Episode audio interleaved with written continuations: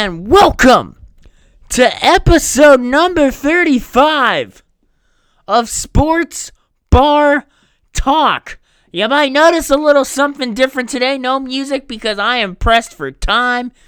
It's about 5 o'clock here on a Friday in Camp Gettysburg, Pennsylvania.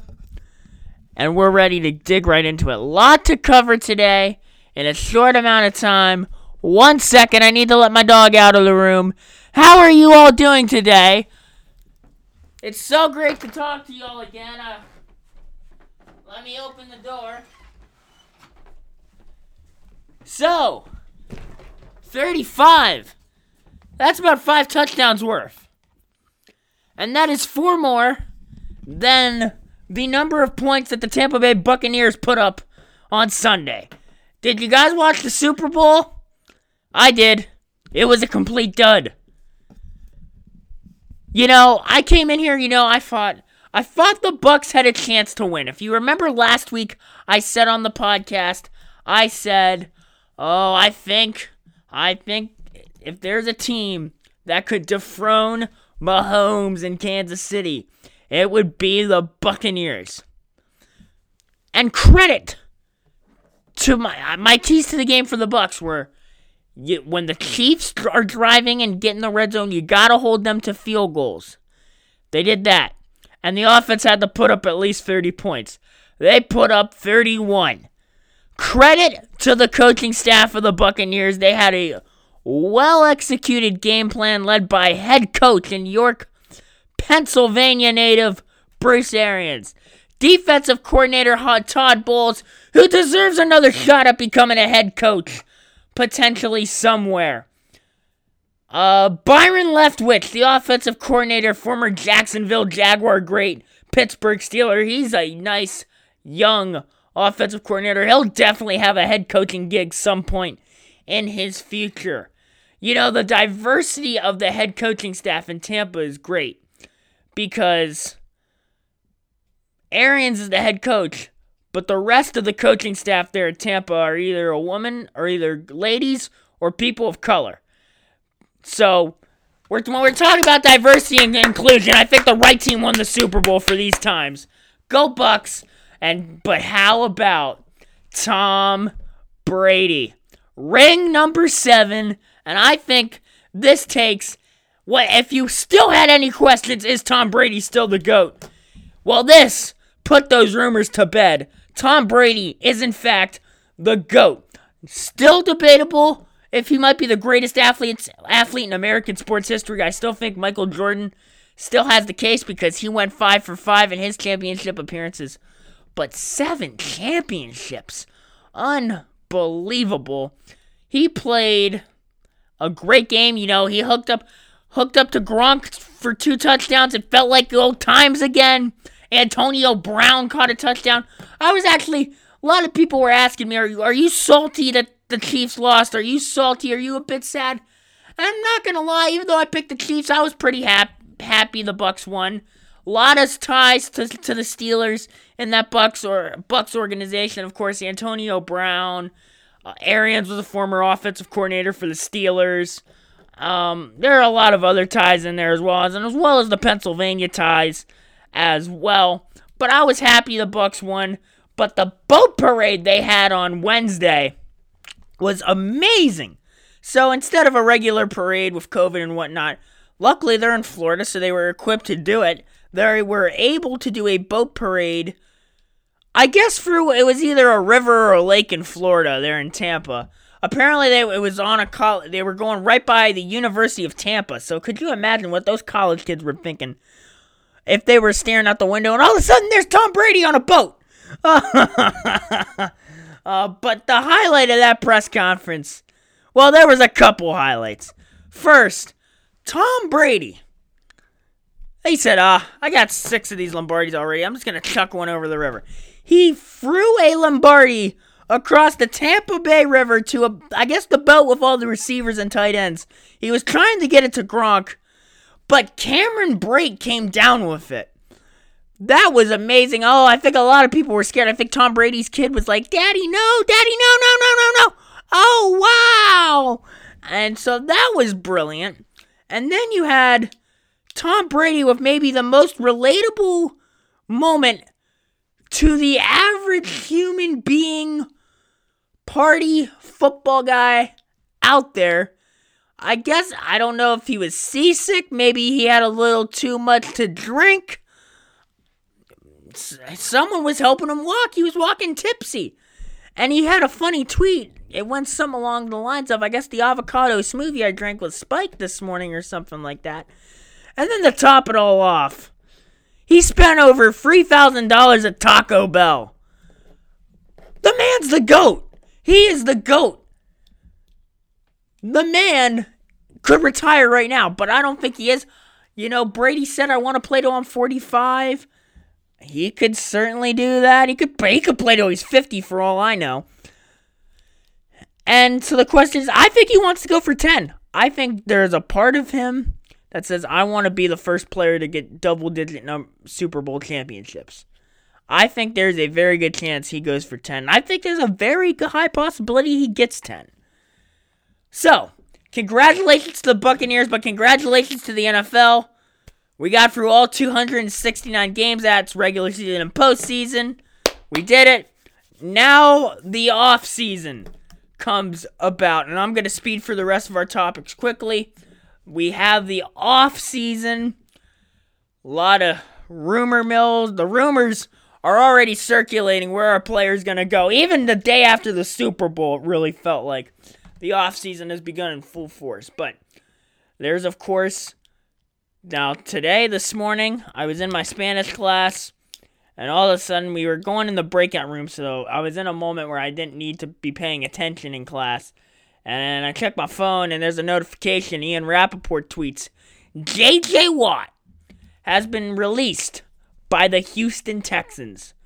And now, if you guys have been following the NFL news circles the past couple weeks, you know of the frustrations about Deshaun Watson within the organization. We'll talk more about him probably in the coming weeks, especially when the deal gets announced if he's going somewhere. Watson wants to leave. He's requested a trade. The uh, brass of the Texans, they are committed to Deshaun Watson. They want him to stay, especially since Deshaun Watson just signed a long term extension.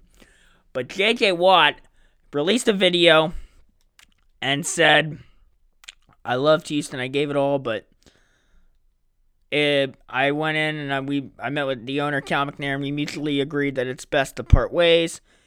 You know he loves Houston and I certainly think he'll be it'll be unlike some other departures we've seen in sports like when LeBron left Cleveland. I think this guy will get a standing ovation. And whoever boos JJ Watt when he comes back, they don't deserve to be a football fan. Or they're just jealous of him. I don't know what. But Watt didn't really do the Texans dirty. He was active in the community with raising over $2 million for Hurricane Harvey relief. But where does he go?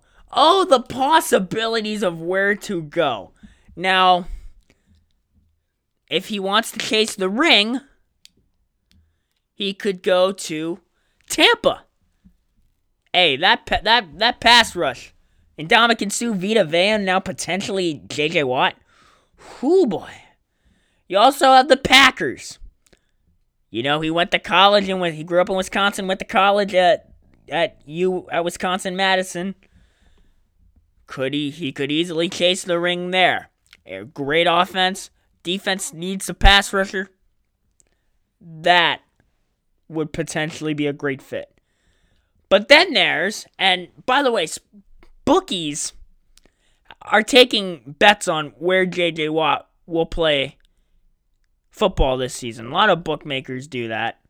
Um, the favorite right now in most books, my Pittsburgh Steelers. And this makes the most sense if you're trying to be the family guy. You know, the Steelers, in my opinion, had going into the season had the best defense in the league. Now, injury they still had the best defense, but injuries obviously did them in, and that could be could have contributed to the downfall. But when you've got, and in my opinion, the D, your brothers, fullback Derek Watt, and of course the defensive MVP who didn't get win, who didn't win it, but should have, or defensive player of the year, excuse me, who should have won the award, but apparently stats don't matter in the NFL anymore. That's a topic for another day. TJ Watt, who would say no? The only thing the Steelers need to get is an elite playmaker in a run game, and they could be easily the best team in football, in my opinion. And, and a good quarterback for the future, because this will most likely be Big Ben's last season. That's a topic for another day as well. So, in my opinion, it becomes two questions for JJ. And I'm not going to give a prediction on where he goes. Yeah, I'll give you two predictions. If he's about chasing the ring and trying to win a Lombardi, I would say either the Packers or the Bucks. I would lean towards the Bucks because it seems like they have all the momentum and they're only going to get better on defense. It seems like. But if you want to have a fun time and you're a family guy and you know maybe you think you can grow in Pittsburgh, Steelers. Your two brothers are there. That would be tr- tremendous for the Watt parents. So a lot of a lot of discussions going on where will Watt go. That that surprised me. I thought he'd be traded, but nope. They released him, and now the question is with Houston, what do you do with Deshaun Watson? Watt's contract was apparently up, so he asked to be released. They granted it to him. Watson's situation is a little different, by the way. Even though he's asked to be traded just before the season started, or last year, he signed a long term deal with the Texans. So you can see why the Texans want to keep him. Plus, Dabo Swinney, Watson's college coach, called him the Michael Jordan of football. So we'll see. All right, enough football for now. I have two more sports I want to get into. I did say we're going to focus more on golf now that football season's over. And we have right now the Pebble Beach Pro Am, the AT&T Pebble Beach Pro Am going on, second round currently going on right now.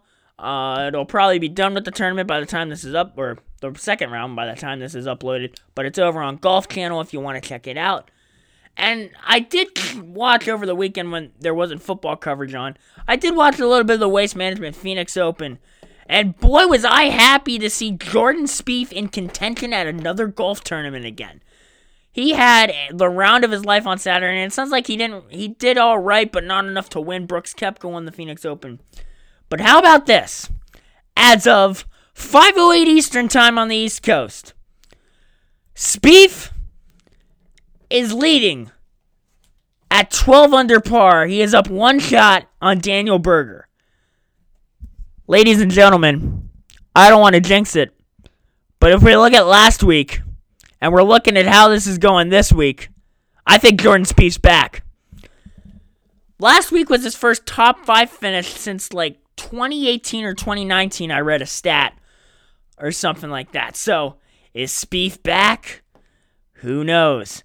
Other guys in contention, uh, Henrik Norlander, he's a 10 under right now.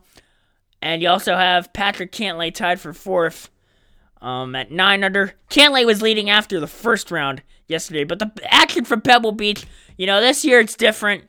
Obviously, normally this is each of the P, uh, each of the PGA pros get toured with a famous celebrity or famous person, whether it be uh, Clint Eastwood or Bill Murray or sometime Peyton Manning or Romo. But they're, they've wiped out the celebrity portion of it. You sort of had like two tournaments going on over the four days. You had the regular golf tournament for the pros, and then you had an amateur tournament as well. It was very interesting because, you know, these guys are trying to be laid back, laid back. These PGA pros, but also they have a job at hand. They're in the. This is like an actual tournament that counts for the on the PGA Tour season, so they're trying to lock in. And I always wondered, like, if I ever get a chance to cover golf for a living, which is a sport I might like to cover if I become a sports broadcaster. Um, I, I, I would I don't want to focus on golf. I want to do more mixed martial arts and football stuff. If I do go the sports broadcaster route, um, I'd love to ask like if I ever get to cover this tournament, like one of the PGA pros. How do you like manage that, especially if you're in contention on Sunday in the final round trying to win the tournament? Like, how do you? I, I that would that would be interesting to me. So that's golf. The other event going on right now is the Australian Open. I wanted to mention this because I do have tennis people that listen, and I know I will get some complaints if I don't talk about tennis because we have the Australian Open two weeks later than normal because of the pandemic. Um, I know Novak Djokovic has been in some battles his last two rounds, but he's been able to get it done. Dominic Thiem defeated the home the uh, home country kid Nick Kyrgios in five sets yesterday as well. Um, very interesting. What's going on there in the tennis? I I've had a chance to watch the U the Australian Open a little bit at night when the basketball's done. I'll watch like at least a half hour of it. Very interesting, you know, Australia and that whole island, Australia, New Zealand, they've got the pandemic pretty much under control. They're back to a normal life. Um, how I remember living and breathing on people and, you know, looking in the stands. Not many people wearing masks. Obviously, it looked like they were socially distanced. Looked like they were capacity capping the crowd a little bit with capacity, maybe to protect the international players coming in. Um, but then I guess they had five COVID cases in the Melbourne, Victoria area, and so they're going on to a strict five day lockdown. The tournament's going to go on, but you won't be seeing any fans in the stands. So, and I know a lot of these players were excited because this a lot of these tennis pros. This is their first time playing in front of fans since March or February last, so it's been a whole year. So I know it made them excited as well. And it was good to hear fans, too, in my opinion. Uh, so that's the Australian Open. And for food of the week, this week, we've got the holy season of Lent coming up. And so I wanted to do fish. And not necessarily fish and chips per, per, per se, but fish sandwiches. A lot of times, this is the time of the year where you're going to see a bunch of fish sandwiches getting advertised. I know Arby's does a great ad for their fish sandwich. Beer battered fish sandwich, I should add, at Arby's. I know sometimes McDonald's, they advertise the filet of fish with that song, Give me that filet of fish, give me that fish. And sometimes they do fish McBites with the chicken McNugget version, but instead of chicken, it's fish. It was very tasty. They haven't brought it back since. That was around in like 2013. Haven't brought it back since. If, if an executive at McDonald's is listening to this podcast, please bring back the fish McBites. They taste amazing. Um, but fish sandwiches are really good. Now, a couple restaurants I like to get fried fish sandwiches from or fish sandwiches from. I love to get the Pittsburgh style sandwich at this restaurant near my grandma's house in a little town called Newcastle, Pennsylvania. It's called Edwards. They have a Pittsburgh style sandwich. Now, this is a very unhealthy sandwich I'm about to mention. So it's like a very it's like if you remember when I talked about Primanti's a couple months ago, and I talked about their sandwiches how they pile them high and whatnot. This sandwich comes with coleslaw, but I get the coleslaw on the side. It's and fries, but they don't put the stuff on the side. They put it in the sandwich. Now I get the slaw on the side because I don't. So I get fries, and you can top it with like sausage, turkey, ham, whatever. But fried fish is one of the options. So I top that that with fish. Tastes amazing. Um, I also that's what it, that's like the only local place I had in mind with a good fish sandwich. Um, McDonald's I mentioned their filet o fish is amazing. I had one last week. Tremendous. I get an extra slab of American cheese on it. The tartar just blend the tartar sauce just blends in really well with the fish. It's a nice artisan bun too. Um, I uh, where else do I love fish sandwiches from? The Pike they have the Belly Buster fish sandwich. Delicious, delicious, delicious. Uh, back in the day in elementary school, they would make fish fillet sandwiches. I'd always have to get that. Sometimes at my college, they have fish sandwiches, especially during Lent. That tasted really good, but it was caught. It was. It, my wallet didn't like it because it costed a lot. At least my nine dollar wallet. So there you go. In a nutshell, fish sandwiches. Yum yum, eat 'em up. All right, we're gonna wrap it up. Remember, no music this episode because I am pressed for time. So stay safe, wear a mask, enjoy the golf. Oh, by the way, we also you so even though the NFL's done, there is still going to be football on television. The FCS, which is all the smaller Division One schools, like they're actually sanctioned by the NCAA. They're gonna start this weekend. At least the first game is kicking off this weekend. McNeese State and Tarleton State. Could be tough to find on TV, but if you can find it, congratulations. The FCS schools, that's like your Youngstown states and uh, your North Dakota states. North Dakota State is the Alabama of Division One AA college football, and their quarterback Trey Lance is a projected top 10 pick. So if you get bored on Saturday, now North Dakota State doesn't play this weekend. I think they play next weekend or something. But we'll talk about college football later. This is Sports Bar Talk. Stay safe. Wear your masks, people. And we got the best seat in the house.